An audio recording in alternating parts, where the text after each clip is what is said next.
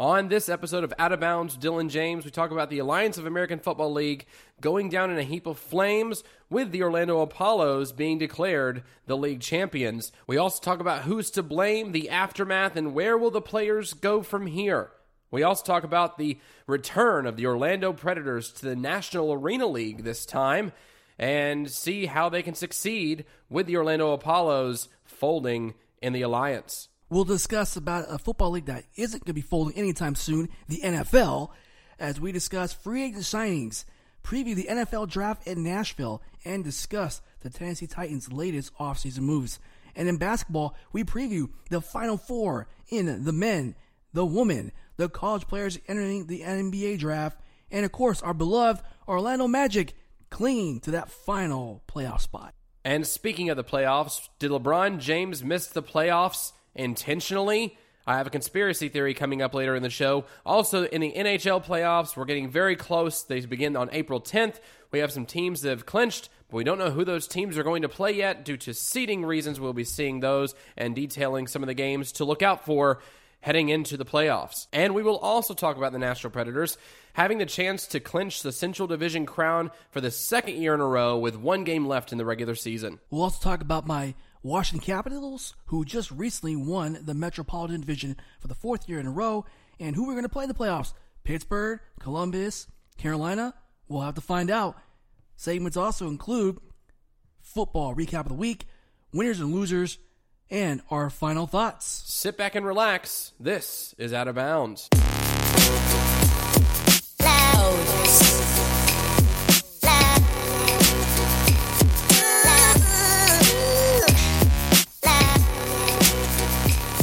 Come on in have a seat. Welcome to the show. It's Dylan and JT. We have a lot to talk about in the world of sports and some actual local news in sports as well that we'll talk about soon.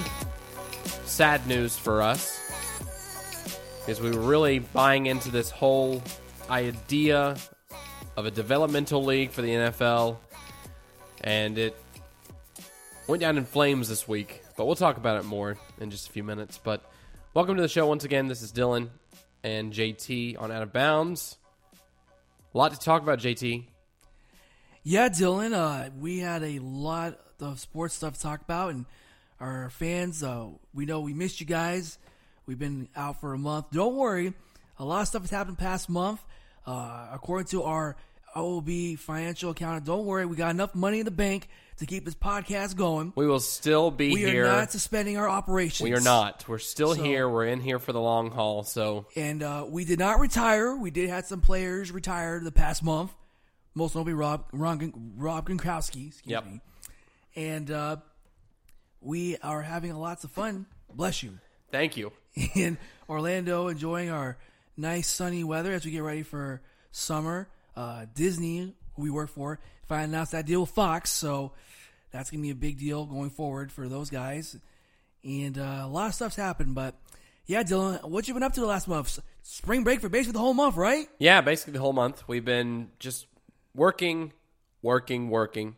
Um, also went to an Orlando Solar Bears game last night. They clinched a playoff spot in the Kelly Cup last week and got to see them win in overtime last night against the Atlanta Gladiators a score of three to two. So fantastic job by them. Also saw my Nashville Predators play last night, win up against the Vancouver Canucks with 19 seconds to go in the game. Ryan Johansen with a deflected goal into um, Vancouver's net. So we are riding high right now as the number one team in the Central Division, which is fantastic for us. Hopefully, we can win our last game and stay in that spot and clinch Central Division two years in a row, which will be fantastic. But we'll see what happens with that. But uh, yeah, we'll talk more about it during our hockey segment as well. Yeah, for me, I've been pretty busy myself, working a lot.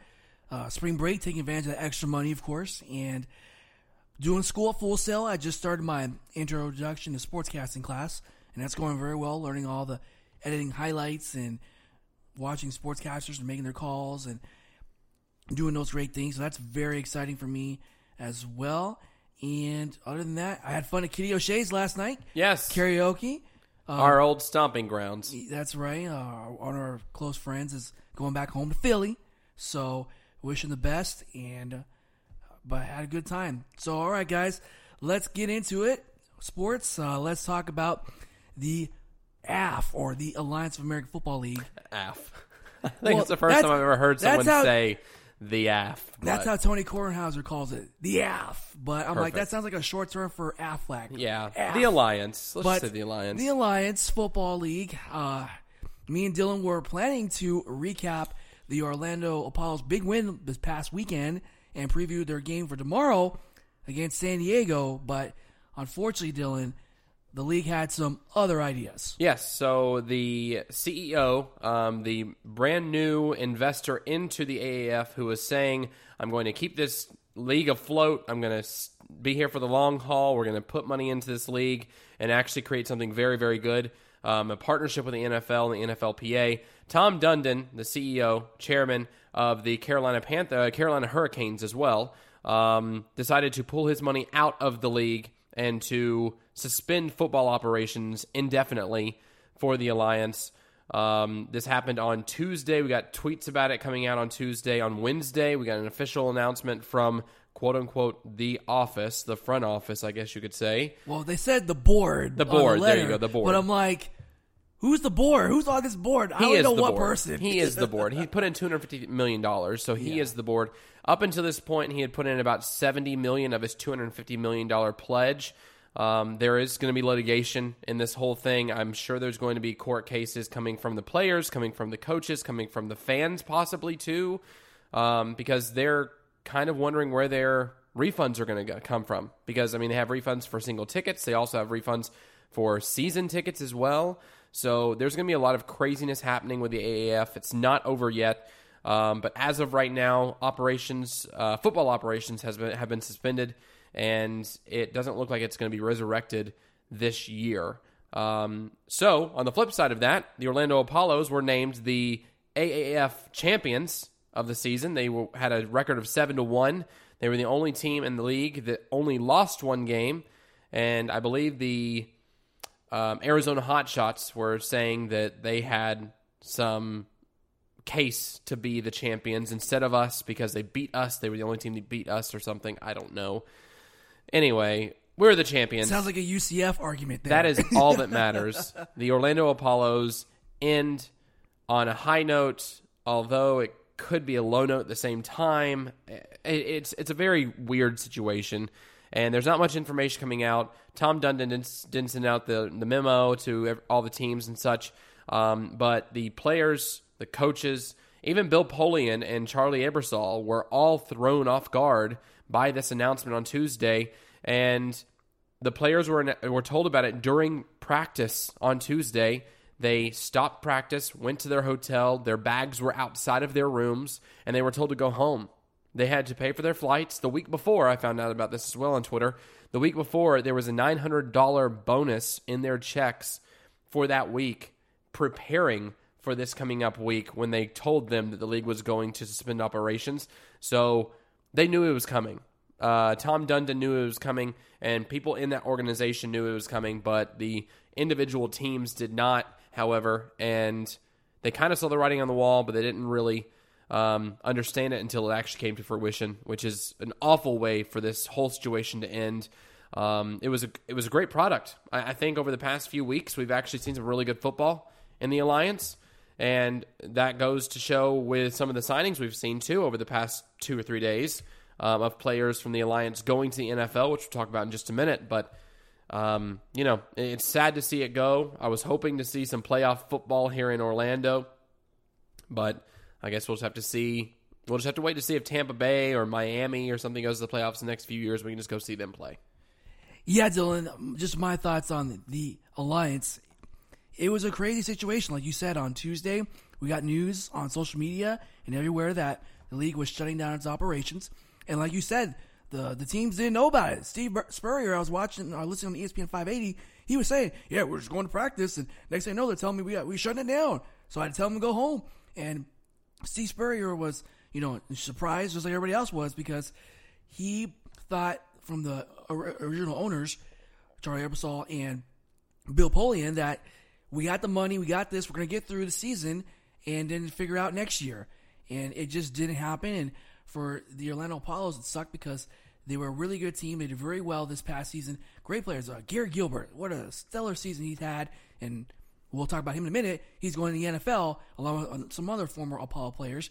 And the whole sad thing about the situation, Dylan, is the staff, the people who are actually involved with the organization of these teams, uh, the general manager, the, the president of the team, the person doing ticket sales, the people working at the stadium, they all got to find a new job now. I have a friend that works for the Apollos got group ticket sales, and she moved all the way here from Cincinnati. And now she's going to have to probably look for work in Orlando or back home because they don't have a job. They got laid off. So that's the worst part of the situation. And of course, you mentioned the players get, leaving practice and going to the hotel room where their bags are all out in the lobby, and they're told, "Nope, you got to pay for a flight to go home. You got to do this. You got to do that."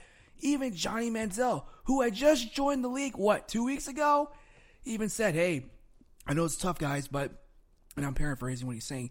But every dollar you made in this league, you better save it because we don't That last check you got is your last check. Like you need to hold on to it as how long as you can. It's going to be, and I mean, for Johnny Manziel, it's awful for him because he got kicked out of the Canadian Football League. He jumps joins this league for another opportunity. It gets shut down. Now he has nowhere to go because we know he's not going to go to the NFL. And that's the other thing people are talking about too is the confusion. Like you said, Charlie Ebersol blindsided that Tom Dunn decided to shut down the league, and people were saying rumors on the internet. Oh, he- wants that technology, the app, which he doesn't own. And then there was talk about oh, the XFL they were involved. They want to shut the league down. No, the XFL had no involvement in this. The XFL, the difference is, from what I see, Dylan, is the AAF struggled because they had so many inv- investors, but they all had different agendas. Where in the XFL, Vince McMahon is calling all the shots. He's putting all the money in this league, his own money to try to make it work. And who knows if that's going to work out either. But for the Alliance, like you said, it was a great product, great football. The television was good. It just didn't have the money, and everything goes on money, Dylan. Without the money, you can't go far. I mean, hopefully, Dylan, because the end of the statement that Tom Dundon was saying was, we're shutting down the league. We're going to cut the staff, laying off people. We'll have a small skeleton crew to try to look for additional investors and restructure the league. If we're successful, the league may return for year two, which I doubt that because I'm like, if you're going to say that, why did you? Because it was only going to cost me $20 million to put the league up for a couple more weeks. I'm like, why don't you invest that money, get the league through, get more investors that like Jerry Jones, we can hear he was in- interested, or the owner of the Carolina Panthers. There were so many people that were interested in this league. Even Eminem was saying, "I'll bring a team in Detroit. Let's make it happen." Yeah, they were talking about expanding uh, as early as last week. Charlie Ebersol was on a radio show saying Detroit will be an expansion team um, once we start expanding to different areas because we want Detroit to be in there. So we have seen that. We have seen interest. But the thing is, also with this whole situation, if they do come back for year two, do you see CBS and NFL Network and all those networks that decided to sign on with this saying, yeah, come back, we'll put you on TV? Because at this point, their prime time TV slots that those games were on have no one in it. And they have to fill that space now um, in crunch time because, I mean, tomorrow, like you said, tomorrow was the Orlando, Orlando uh, against San Diego. yeah, so that was a huge game. So they have to fill time now with just random shows because the contract was not, um, uh, you know, just it, it wasn't um, thought out properly when it came to the Orlando um, Apollos and and the AAF. So at this point, uh, you know, they they canceled their contract essentially with CBS and NFL. I think they have a, a sour taste in their mouth at this point. They have to. yeah, CBS Sports, Turner Sports, which is TNT, NFL Network, and of course they were also on Bleacher Report. Yeah. and I think that was a problem as well, Dylan. They are on so many channels. They didn't have a dedicated sports channel like NBC Sports or ESPN. Like were they going to get on ESPN Plus, but that was a good point you mentioned that these television networks have holes to fill, and they're scrambling trying to figure it out. And that's the problem, Dylan, with the XFL. Even though they haven't announced a television partner yet, they Vince McMahon saying he's got the money, it's going to happen. We'll announce it soon. And if the league was to come back, Dylan, I don't see these television networks picking up. It's going to have to go on somewhere like beIN Sports, or it's going to have to go to a streaming based like YouTube and finding games of the game, like what the Arena Football League is doing like we'll talk about in a minute. So, you know, it's crazy, Dylan. It's very unfortunate for the Alliance. Great product and everything, but in the end, they come short. But for the Orlando Apollos, they are the 2019 AAF champions.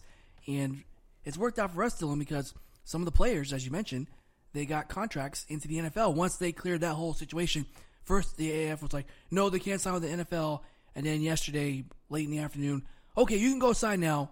Bye. Yeah, contracted contracts were uh, terminated with the players and also the front office staff too, so they can also go find jobs themselves. But um, some players of note from the Orlando Apollos that actually got signed from NFL teams. Keith Reaser, um, he was a cornerback. He got signed by the Kansas City Chiefs. We have uh, Garrett Gilbert, who got signed by the Cleveland Browns. And we also have defensive end Andrew Ankrah, who got signed by the Washington Redskins. So three players there that got signed up by NFL teams. So that tells you how good of a product it was in the first place. That tells you that the AAF was going to work. It just had to take time. You had to take time. You had to um, be patient in this whole process, and they just weren't patient at all. Yeah, that's the other thing we had the question was I was saying earlier, if Tom Dundon could invest the money a little longer, you know, the league, like you said, was good, could have worked out. And I didn't understand when he was saying before the league shut down, oh, I need an agreement from the NFLPA and we want practice squad players to be loaned to the league. I'm like, so you're telling me that the strategy you had initially, which is from the original owners, not him, that you're going to get these NFL players, give them a second chance, give them a career, and now we're depending on the future of the league on practice squad players that nobody knows? It just doesn't make sense. Why can't you continue to do the same thing or try to merge both? I just didn't understand that strategy at all and it totally backfired. And I mean, for Tom Dundon, well, he kept his threat. He shut down the league. So now who knows what's going to happen? But yeah, Dylan, like you were saying, these players, some of them getting opportunities. I heard uh, the quarterback from Memphis, the third string, uh, I can't remember his first name, but Silvers, I believe was his last name. He's getting a tryout with the Jets and I think the Eagles. So some of these players will get opportunities, but then there's some that are going to have to just ride it out until who knows the XFL comes up or the AAF revives in the future. Well, and you also see the players that were on the teams like Zac Stacy and Trent Richardson. They had big names. I mean, they actually had names that people recognized. And you know, Johnny Manziel. I mean, Johnny Manziel was another big name too. So um, it, it's awful for those players. They had another chance to show what they have on national television, CBS Network, CBS. Um, NFL Network, uh, TNT, Turner, whatever. Um, they had a chance to make their mark, and some of them did. And unfortunately, the league was cut short to where some of them couldn't show all they had to offer to these NFL teams. So hopefully, some of these other players will get more opportunities. But the Orlando Apollos, once again, national, the champions of this league, and we couldn't be happier about it. Well, until the AAF makes it official and actually folds, Orlando Apollos, rest in peace. However, Orlando, there's good news we are getting another football team in the arena, excuse me, the National Arena League. We're getting a new team, but it's actually an old team. It's a resurrection, as you will. It's the Orlando Predators are coming back, and they're starting their, their season very, very soon. Um, I believe it's this month. Actually. Yeah, April 13th, their first game, and they're going to be playing the Columbus Lions. And you said there were six teams in this league, right? Yeah, six teams. The New York Streets, I don't get that. I don't get that either. The Jacksonville Sharks, which I know them because they were in like a, a, different indoor football league. Okay. So I heard about them. The Carolina Cobras, who were this season's or past season's champion. The Massachusetts Pirates, they play in Worcester, Massachusetts. And then, of course, the Columbus Lions, who is going to be our first opponent on April 13th at the Amway Center. Wow. All right. And you can get season tickets too, starting at $100 for the Orlando Predators. So go check that out on their Facebook page or their Twitter. Their Twitter is um, Predators ORL. Predators ORL is their Twitter handle. So go check them out there and see if you can get some season tickets because it should be pretty interesting to see them come back. They actually have Claw come back as well. He's the mascot for them, so he looks like the Predator versus, from Alien versus Predator. So it's interesting. Yeah. Anyway, let's move on to some NFL news, some free agent signings. We'll talk about the NFL draft and uh, some Titans offseason stuff. So let's talk about the free agent signings first. We've had a lot of big names popping up. Odell Beckham Jr. is no longer a Giant. We have Antonio Brown is no longer a Steeler.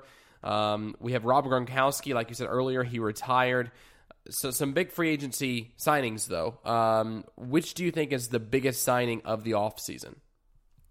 To me, it's obvious. It's, it's the well, it's not free agent signing. Like, well, I guess sort of Oakland getting Antonio Brown just see what he's going to do with Derek Carr, get that offense going. Because remember, Oakland was terrible this past season, and then of course Cleveland, they got a weapon now, Odell Beckham Jr. and the Giants. I mean, they basically gave up. Uh, Cleveland gave cupcakes basically to get Odell Beckham Jr. And I know there was a lot of criticism with the Giants organization. What are you doing? Why are you giving Odell Beckham Jr.? We couldn't get him to a long term contract. And with Eli Manning going by soon, we can't keep him here forever. No. And there were some other big moves. Jacksonville made some moves. Of course, Houston making some moves. But I think that's obviously the, the big deal, especially now as we post, approach the draft, because teams are starting to make moves. There's been a lot of rumors about Arizona. They're shopping around that number one pick, even though they're telling everybody, we're going to take Kyler Murray. I hard, hard to believe because they've been shopping Josh Rosen around, but there's been no takers. Yeah. But I do think that Arizona is going to try to trade maybe King's ransom, similar to what the Rams did when they got four players and when they traded to Washington to get RG three way back when.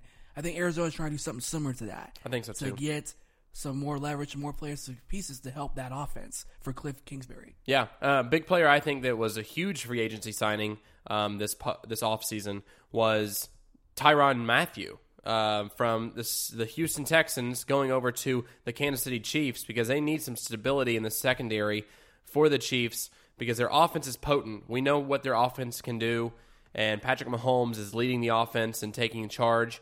But in the defensive side of the ball, that was their that was their weakness the entire season last year. And I think if having Tyrann Mathieu come in and the Honey Badger flying around in the backfield for the secondary, I think it's going to be huge. It's going to pay dividends for the Chiefs and that's going to be a huge move for the Chiefs this season. So watch out for that. And also, Keith Reaser's coming over there as well. So speaking of the Chiefs, they just announced, or I'm sorry, not Chiefs, the uh, Carolina Panthers.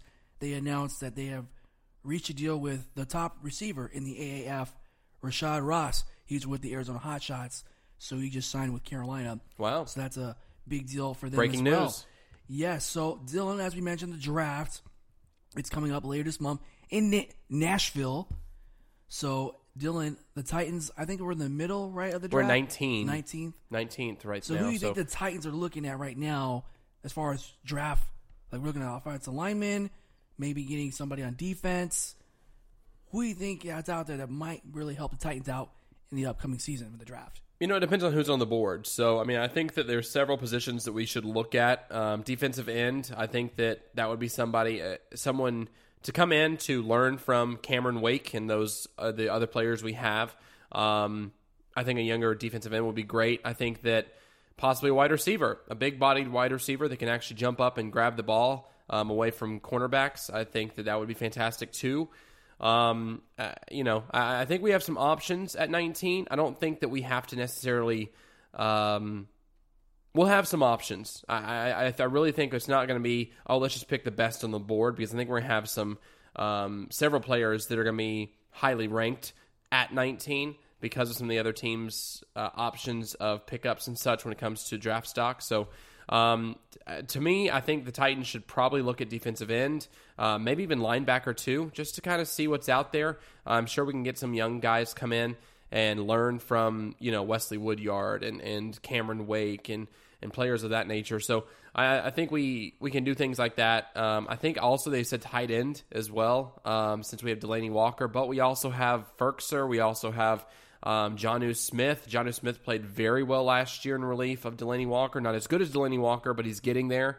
So I, I, don't necessarily think we need a tight end, but we have options. I, I, think that's that's the best I can say right now. Well, I know Nick Bosa is the best defensive end on the board, but he's gonna get picked real early. Yeah, he is. I mean, realistic for the Titans, we can get someone like Devin White, LSU inside linebacker, uh, Rashan Gary, the defensive end from Michigan, and of course Christian Wilkins from Clemson, uh, defensive tackle as well. So that's definitely an option for them. And as far as tight ends go, they can have a huge selection. The best tight end right now on the board is T.J. Hockenson from Iowa. So that could be an option where the Titans can move. So we'll see. Titans could trade down, or Titans, if they get some crazy moves, might move up to try to get somebody. But we'll know on April 25th because that's the first round of the NFL draft. All right, Dylan, let's talk some NCAA March Madness. I know that was the big draw. Me and you were paying attention. Uh, I don't know about you, but my bracket got busted in week one of the first round of the tournament. Yep. So it didn't really matter. Uh, but uh, man, there were some crazy games. The, the UCF Duke game. Oh man. Oh, na- nail biter. heartbreaker game in that situation. And then, th- I mean, there was a lot of close games. Gonzaga going down when I don't understand Gonzaga. Everyone's like, "This is gonna be the year Gonzaga. We're gonna go to the Final Four. No, Gonzaga never does it. And I keep saying the same thing. They play in a weak conference. Everybody knows that the West Coast Conference, the only competition they have, what Santa Clara and St. Mary's and BYU. Gonzaga is much better than them, and when they get to the tournament, when it gets close, they just cramp up. They can't get done. And Texas Tech, stellar defense. I mean, congrats to them and Auburn. Your boy Bruce Pearl, former uh, Tennessee coach and UW Milwaukee. what a stellar job he's done with Auburn. And I, mean, I know Charles Barkley is very happy about Auburn and Cam Newton, of course, getting them for the first time in the Final Four. Uh, I watched Michigan State against Duke. That was a very stellar, close game. And Michigan State, I mean, how about Michigan State? The fact that they had to beat the top two teams, are not top them, but that was uh, Auburn. They beat the top two teams in their bracket. But Michigan State, who won the regular Big Ten title, they won the championship, yet still got stuck as a two seed to go play in the Duke bracket and managed to get through all that, beat Duke, and get through. And then Virginia. How about an opportunity for Virginia, Dylan?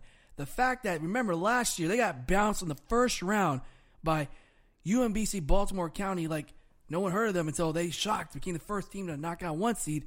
And then they started this tournament down against Gardner Webb, and everyone would say, oh no, here we go again. They're going to lose. And that coach probably going to lose his job. You get back to back years knocked out in the first round. But they, Virginia, cruised by in their bracket and they made it to the Final Four. So I think Dylan, great drama in the NCAA tournament overall, and a lot of close games this year. I'm looking forward to the Final Four games because we got some good games this weekend. We do. We have some really good games. I mean, you know, and also with Virginia, you're talking about uh, Purdue. They beat Purdue the last round in the Elite Eight, and that was one team people thought that could possibly even go to the national championship, um, if not just the Final Four. So, you know, I, I think that that was a great test for them um, because Purdue is a very strong team, a very defensive minded team as well. Um, and so seeing that team go down, that was a huge win by Virginia. Now you have Virginia versus Auburn and then Michigan State versus Texas Tech. Um, Te- Texas Tech versus Mi- Michigan State is going to be a very, very tight game the entire game, I think. I don't think either team's going to pull ahead at any point. Um, but I think Michigan State does have the edge over Texas Tech. I think they have more skill players, and I think they can they they can in the in the stretch run they can pull it out. I think they can do that. Um, we saw it against Duke; they won by one point. I think Michigan State will win against Texas Tech in this game, and then Virginia and Auburn. You know, Virginia's had a solid uh, run so far, but they have not played a team like Auburn yet. Auburn is very physical, very tough, very defensive. And I I think that if Auburn keeps the threes coming as well, they've been raining threes this entire tournament this year. Um, if they keep those threes coming, they have the same productivity that they've had throughout the entire process here. Um, they can win, even if they had, they're they're missing one of their key players as well. I forgot what his name is now off the top of my head, um, but they're missing one of their key players. Auburn is so. Um, I think they'll rally. I think they'll play for that kid, and I think they can win against Virginia. Um, so it'd be really interesting to see a, a two seed and a five seed heading into the national championship game. But I think that's what my my prediction's going to be. Although I've predicted completely wrong for this bracket this year, uh, my best bracket ended up with 780 points on ESPN. So, and I had no, I'm sorry, 790 points on ESPN. I had four brackets, four different national champions, and all four of those national champions are done in the tournament. So, great. All right, the one thing I wanted to mention real quick before we talk about the the NBA, we do have the 2019 Women's Final Four just down the road from us in Tampa, and of course, for the Women's Final Four, you got Notre Dame, UConn, who's like in it all the time it seems, Baylor, who had the best defense in the country this year, and of course the Oregon Ducks down there. So that's going to be a very fun Final Four tournament down there in Tampa. And I think Baylor, who's been the top defense, I think they will get by Oregon. And then, of course, Notre Dame, they will be the best team all season in college basketball for the women. I think those two teams will be in the final. And I think Notre Dame, the women, are going to find a way to win another championship for them. So that is the women's Final Four and the men's Final Four prediction from Dylan and I. Dylan, let's talk about the Orlando Magic. As the Magic been on tear, they've won eight out of their last ten games. They've done exceptionally well for the Magic this past season, and we won against the Knicks the other night, 114 100. And we are leading the Southeast Division, clinging to that final playoff spot by half a game over the Miami Heat. We play the Atlanta Hawks tonight, but I'm sure Dylan, the Magic will find a way to win these final few games they have left to make it in the playoffs. So we'll get in. I think it'll be the first time since what I think 2010 was the last time I think the Magic were in the playoffs. So it's been a long time. Yeah. for the Magic. It's been several years, and also with the East, I mean, we still have three three spots that have not been clinched yet in the East. Uh, as of right now, Detroit, Brooklyn, and Orlando are taking those last three spots. Um, with Miami and Charlotte still not counted out yet, they are still hanging on by a thread. And we play Charlotte the last game of the regular season on Yes, Wednesday. that might be a very big game for us. Um, but then you also look at the Western Conference; it's completely clinched. We have Golden State, Denver, Houston, Portland, Utah, the Clippers, Oklahoma City, and San Antonio. Which none of those come as a surprise to me. Um, I think that we've had those teams in the playoffs the past few years anyway. So it's it's one of those things. The Western Conference they have the powerhouses.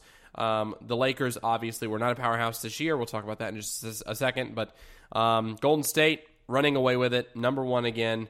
Um, they have two games on Denver right now, so we'll see if they can end up the see, end up being um, the number one team overall in the Western Conference when the season ends. But the playoffs are going to be very interesting this year. I think we'll have some we'll have some parity in this in this um, you know this championship race this year compared to what we've had the past few seasons because we've always had the LeBron James show in the East.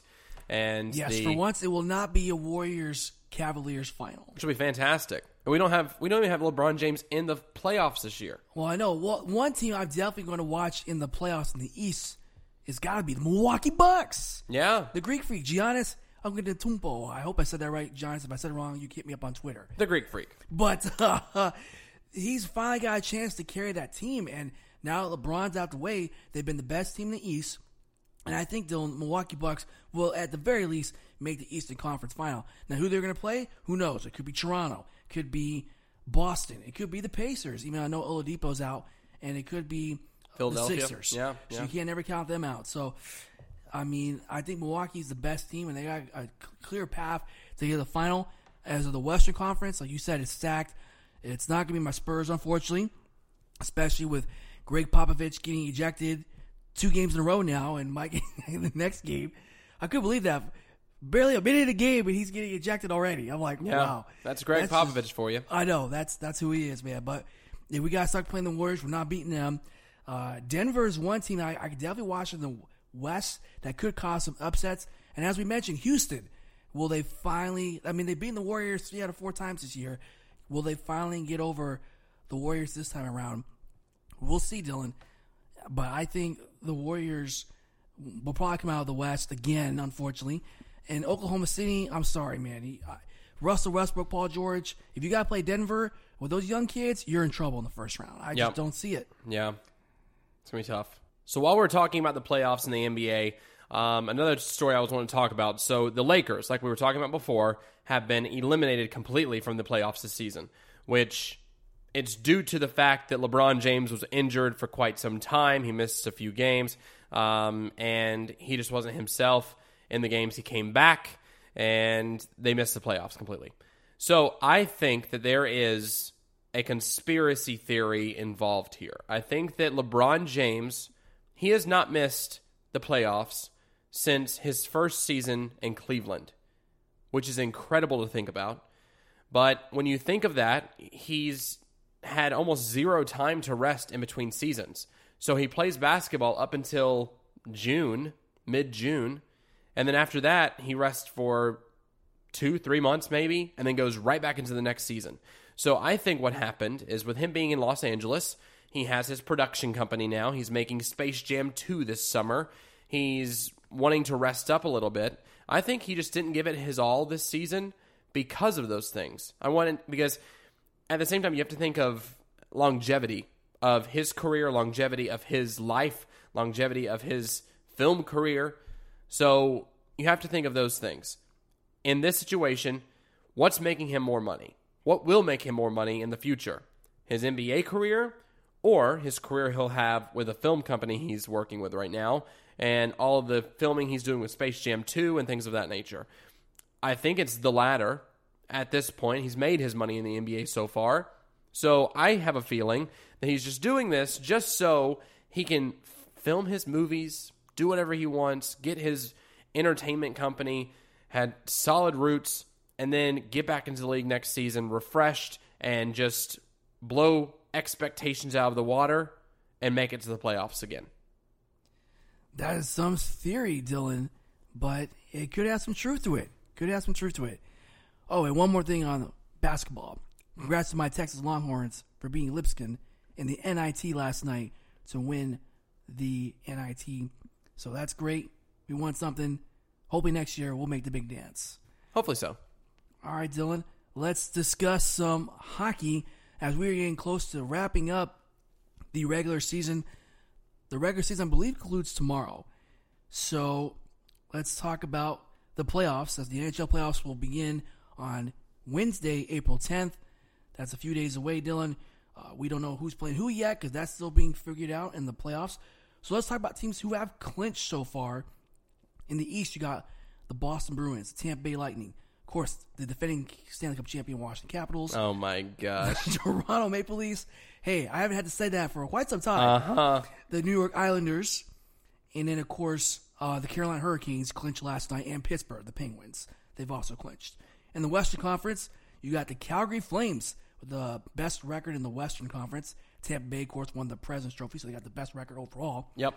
Your Nashville Predators, Yes, sir. the St. Louis Blues, the San Jose Sharks, the Vegas Golden Knights are back in the playoffs. The Winnipeg Jets, the Dallas Stars, and of course, as of last night, the Colorado Avalanche. Everybody in the Western Conference is all set, like the NBA.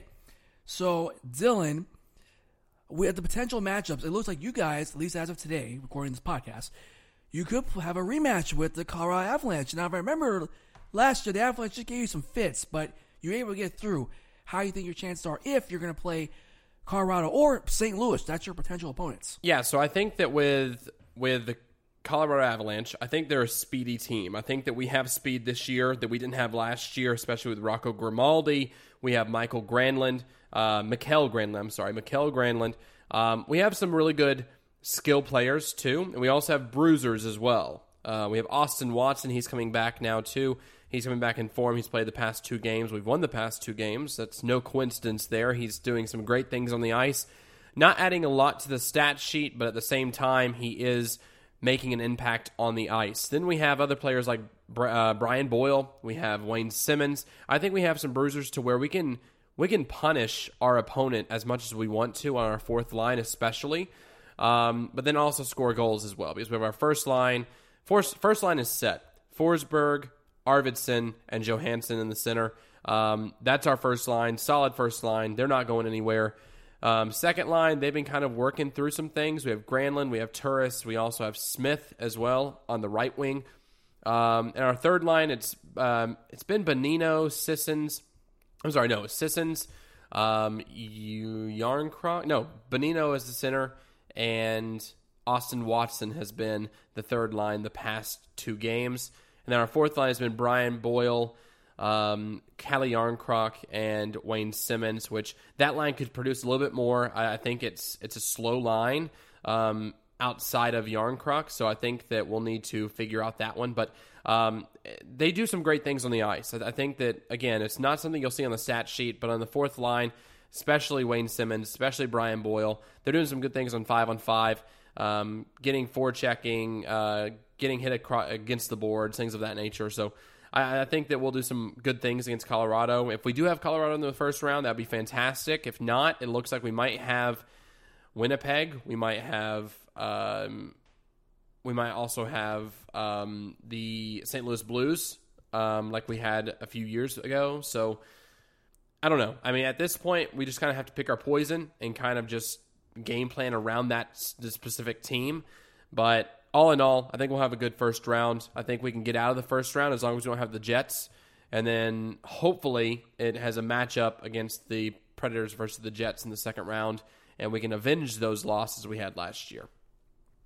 All right, so let's talk about the team down south. The Tampa Bay Lightning finished with the best record in the NHL. I think last check it was 124 points they've had so far this season, and they are going to most likely play the bottom of the East is still determined. It could be either the Montreal Canadiens, but realistically, it could be Columbus because they have two games in hand. Of course, we could play Columbus, but realistically, looks like my Caps are going to play the Carolina Hurricanes, or as Don Cherry's call them, bunch of jerks. but Dylan, uh, the Tampa Bay Lightning, how do you think they've done this season, and do you think they can go all the way in the Eastern Conference and get the cup?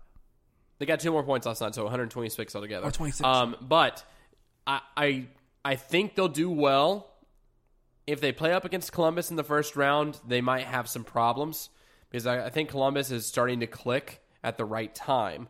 Um, that team can be scary. Yeah, they, they, have got, some, they got Artemi Panarin and you got your boy Seth Jones. Yep. I mean, that team is really good right now. For Duchene, they and have Bobrovsky, the goalie. Yeah, Bobrovsky too. I, I, think that that team is pretty solid.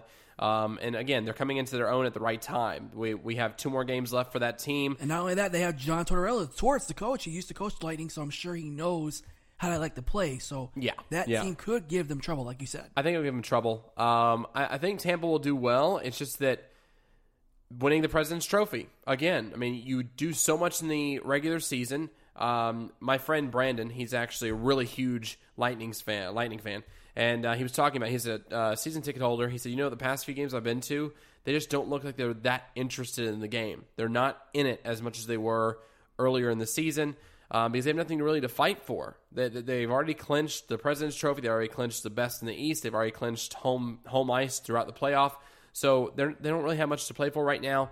And that's the only thing about a team that's played so well in the regular season. The Predators last year, same thing. When we went to the Stanley Cup final, we were at the eighth seed in the West. So, and we came all the way back and went to the Stanley Cup final. So you have to play with desperation. That's the biggest thing about it. I think that's the reason why the Predators are so successful right now. That's why they're on a, I think they're like on a six three one um, tear right now and in the last 10 games. So you look at that, and, and the reason why is because they're playing desperate hockey and they're just punishing their opponents. They're wanting to get into the playoffs and have a, a good first round, second round, and potentially a, a very, very deep run going into the Stanley Cup final. Um, but, you know, Tampa Bay does not look desperate to me yet. So as of right now, I don't think they can make it to the final simply because of the desperation level is not there. But again, it could get there day one of the playoffs. Who knows? It's the playoffs. Anything can happen, and any team can win it. But we'll see what happens when it when day one comes around. As I mentioned, the playoff push, the final spot will be wrapped up this weekend. It's either Montreal, who has one game left in hand, or Columbus. But I'm putting my money on Columbus that they're going to get through. And my Capitals, like I said, we either play Columbus, which I hope we don't after last year, or we play Carolina. And Carolina, they've been in a stellar run but I think like Capitals, Dylan, we're just so good. I think we're really going to shut down Carolina. We did beat them the other night earlier this week, and they beat us earlier as well. And my Capitals, obviously, players you got to watch going into the postseason. Of course, Alex Ovechkin did very well, 51 goals this past season. I can't remember the last time when he didn't get 50 goals. He's only every year he gets them. Eight seasons, right? Yeah. Nicklas Backstrom, of course, 22 goals. Evgeny Kuznetsov, 21 goals. TJ Oshie, now, the biggest loss for the Capitals, well, we have Tom Wilson, 22 goals, but I, I hope he stays out of trouble this time in the playoffs after causing a stir last year in the playoffs.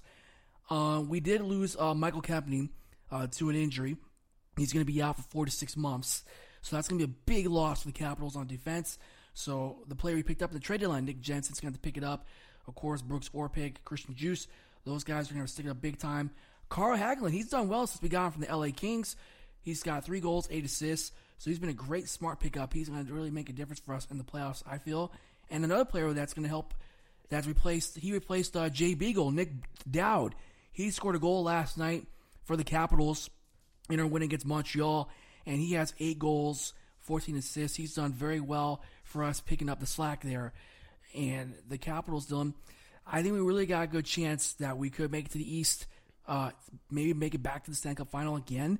But it's going to be very competitive. Of course, you can't rule out Pittsburgh. You can never count those guys. They're like a vampire, man. They're never going to die. They're going to keep coming back. I'm sorry, it's zombies. But uh, the New York Islanders, of course, with uh, our former coach, um, our former coach uh, Barry Trotz. So his team plays very defensively. They're going to probably play Pittsburgh in the first round. I think they're going to get Pittsburgh a lot of fits. Pittsburgh's banged up. I know Malkin. They said he's going to be back for the playoffs, but I don't know. Pittsburgh's been kind of free falling. We don't know. It's going to be tough for those guys, but I think Pittsburgh will somehow find a way. We'll probably get them again, and if we do, we're going to probably play Toronto. That's who I'm thinking we're going to probably play in the Eastern Conference Final. Mike Babcock, he just knows good thing. Now they got JT, John Tavares, not me. He's going to be able to make the difference for Toronto this year. So that's who I'm thinking we're going to stack up in the Eastern Conference. So that's going to be a lot of fun in the NHL. Of course, you already mentioned the Orlando Solar Bears making it for the Kelly Cup playoffs. So we'll see how they do, Dylan. But very exciting times indeed. Playoff hockey, it's almost here. And you know what that means, Dylan? Every night, at least until it's like a final, of course, we're going to have hockey on every night. Yeah, and also uh, another quick note before we get going to the next segment. Um, so we have this thing on on Facebook. It's called the Nashville Predators Memorabilia Raz, and I did this actually two or three weeks ago. Um, they what you do is it's pretty much like a, a raffle. You go on there and you say. Um, I have this hockey puck that's signed by a specific player. I think it's valued at $100.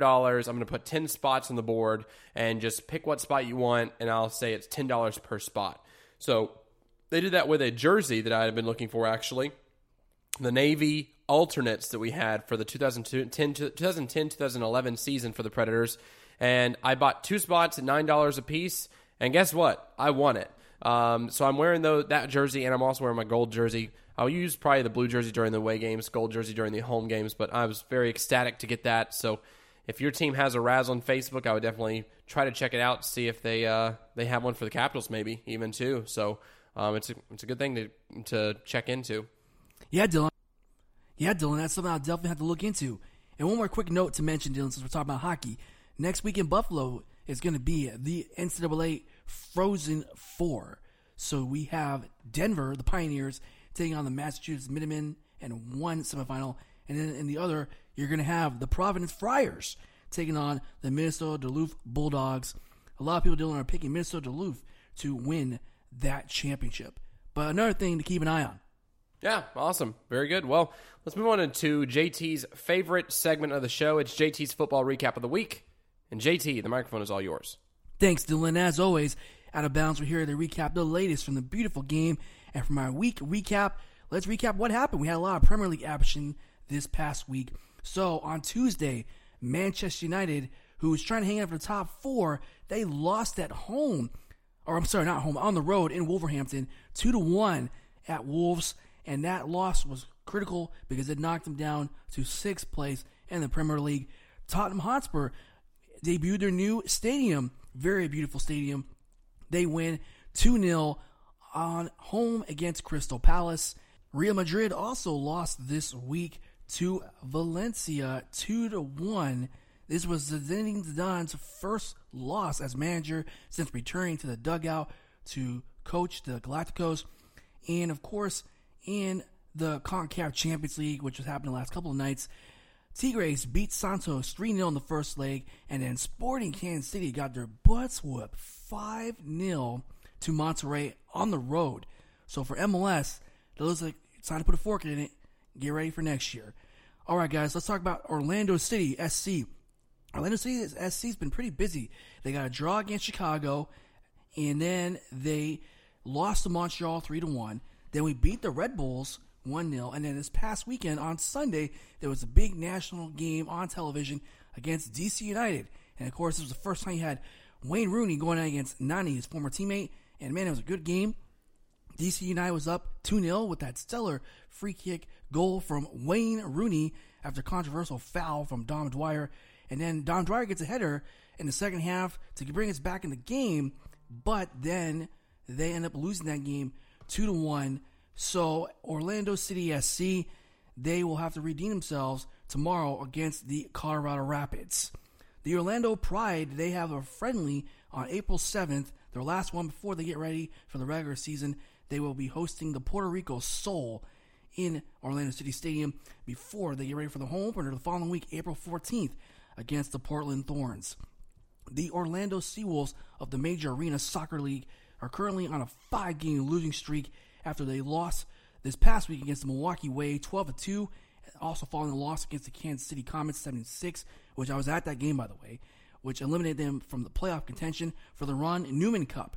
Their final home games for the Silver Spur Arena will be against the Utica City FC next week on Friday the 12th and Saturday, their last home game of the season on April 13th against the rival Florida Tropics. Now, some soccer news. For soccer news, the Canadian Premier League starts their season on April 27th, makes debut for the top division in Canada. Of course, the Forge FC are going to take on York 9 FC, followed by Pacific FC against Halifax Wanderers on the April 28th. So excited to see Canada get their top league started going. Also, another new league gets started, uh, already started already. The USL League One makes debut, and of course, the Orlando City B squad is back after taking a year off this past season. They were playing FC Tucson on March 30th, and we lost that game three to one. The most other notable game was North Texas SC making their debut, getting a big 3 2 win against the Chattanooga Red Wolves. And there's been a lot of rumors this week about the Chicago Fire in MLS. They're apparently negotiating a buyout for their stadium where they're playing right now in Bridgeview, Illinois, just outside Chicago. And there's talk that the minority investor wants to move the team back to downtown Chicago to play at Soldier Field, where they first started their season when they came to MLS. And there's also talk that if that does happen, as soon as next season, I've been hearing that Chicago Fire is going to rebrand to Chicago Chicago City FC. Ugh. All right. So some games to watch this weekend. Starting tomorrow, we got a lot of games tomorrow. DC United for MLS, they're taking on LAFC. You also got Juventus taking on AC Milan. Barcelona will be hosting Atletico Madrid. FC Bayern Munich will be hosting Borussia Dortmund in Der Klassiker. And then, of course, April 7th, Sunday, you got Everton taking on Arsenal.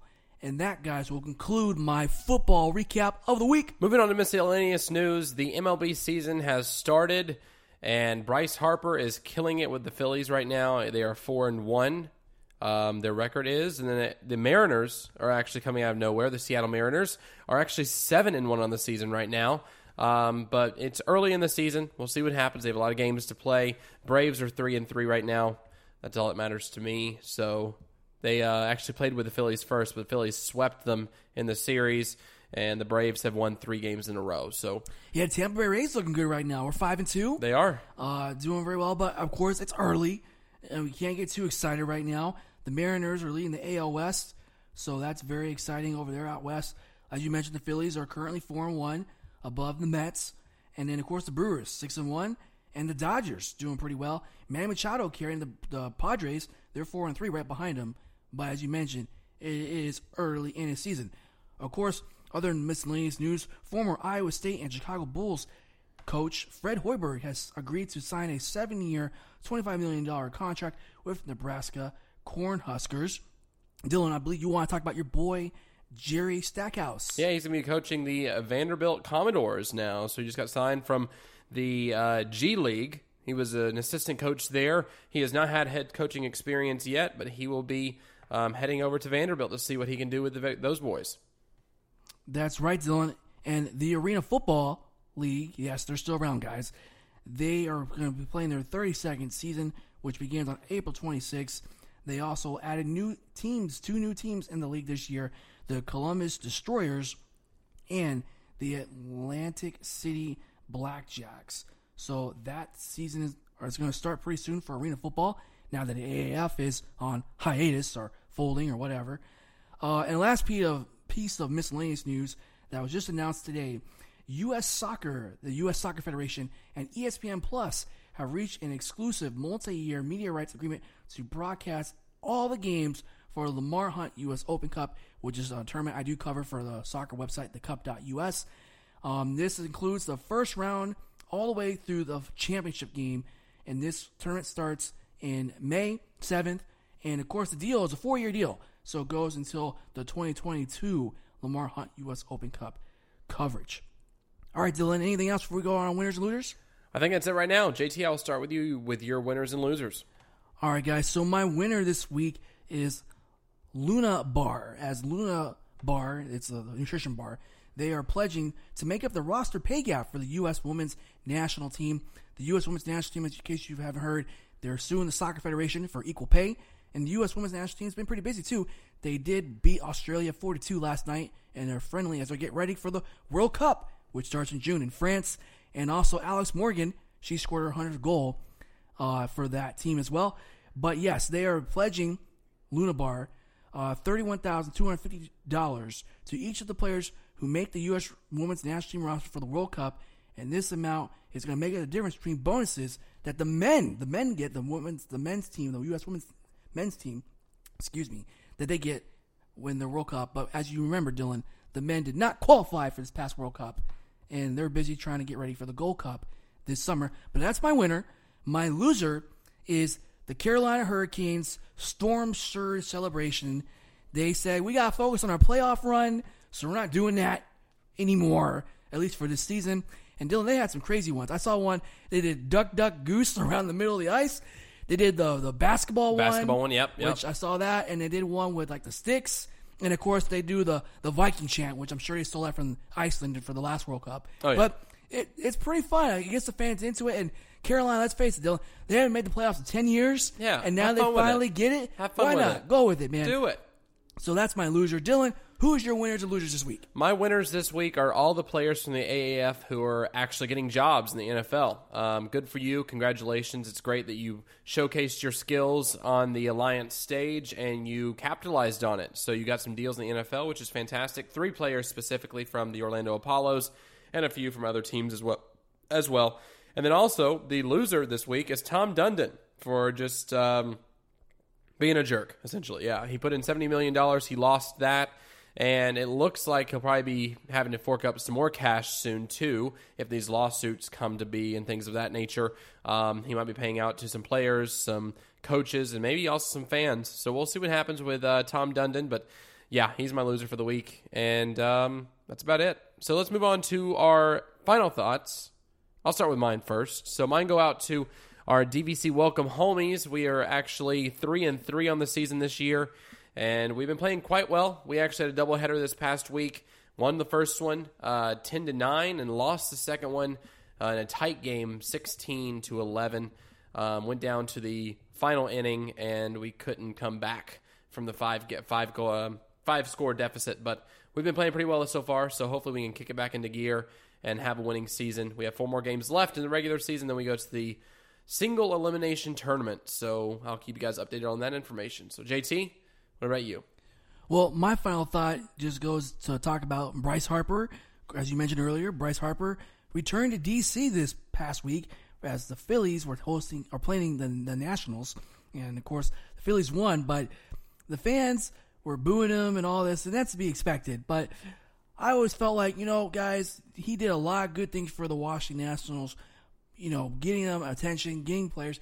Yes, it didn't go deep in the playoffs. They only made it to the second round like my Capitals couldn't get the, over the hump, but they Capitals did. But the Nationals, he did a lot of good things for them, brought attention to that fan base, and let's face it, guys, the Nationals weren't going to give him the money that the Phillies were offering. Exactly. There's just I- no way. And I, me, Dylan, I know people want to criticize athletes all the time, but I'm never going to blame an athlete that is going to get more money elsewhere than where he currently is, especially when, you know, you never, we may not never get a contract like that ever again. And you got to think about family or this or that. I mean, I don't know what's going on in Bryce Harper's personal life, but hey, I don't blame him. If they're offering that kind of money, you take it because you never know when you might get something like that ever again. Exactly. I completely agree with you 100%.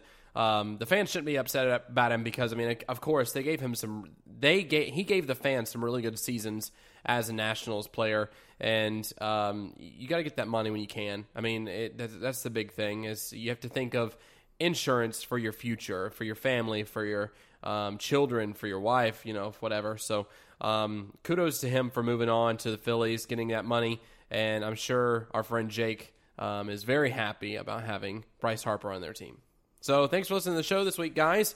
You can follow us on Facebook at Out of Bounds with Dylan James. You can follow us on Twitter, OOB Podcast. You can follow me on Twitter, Dylan underscore James.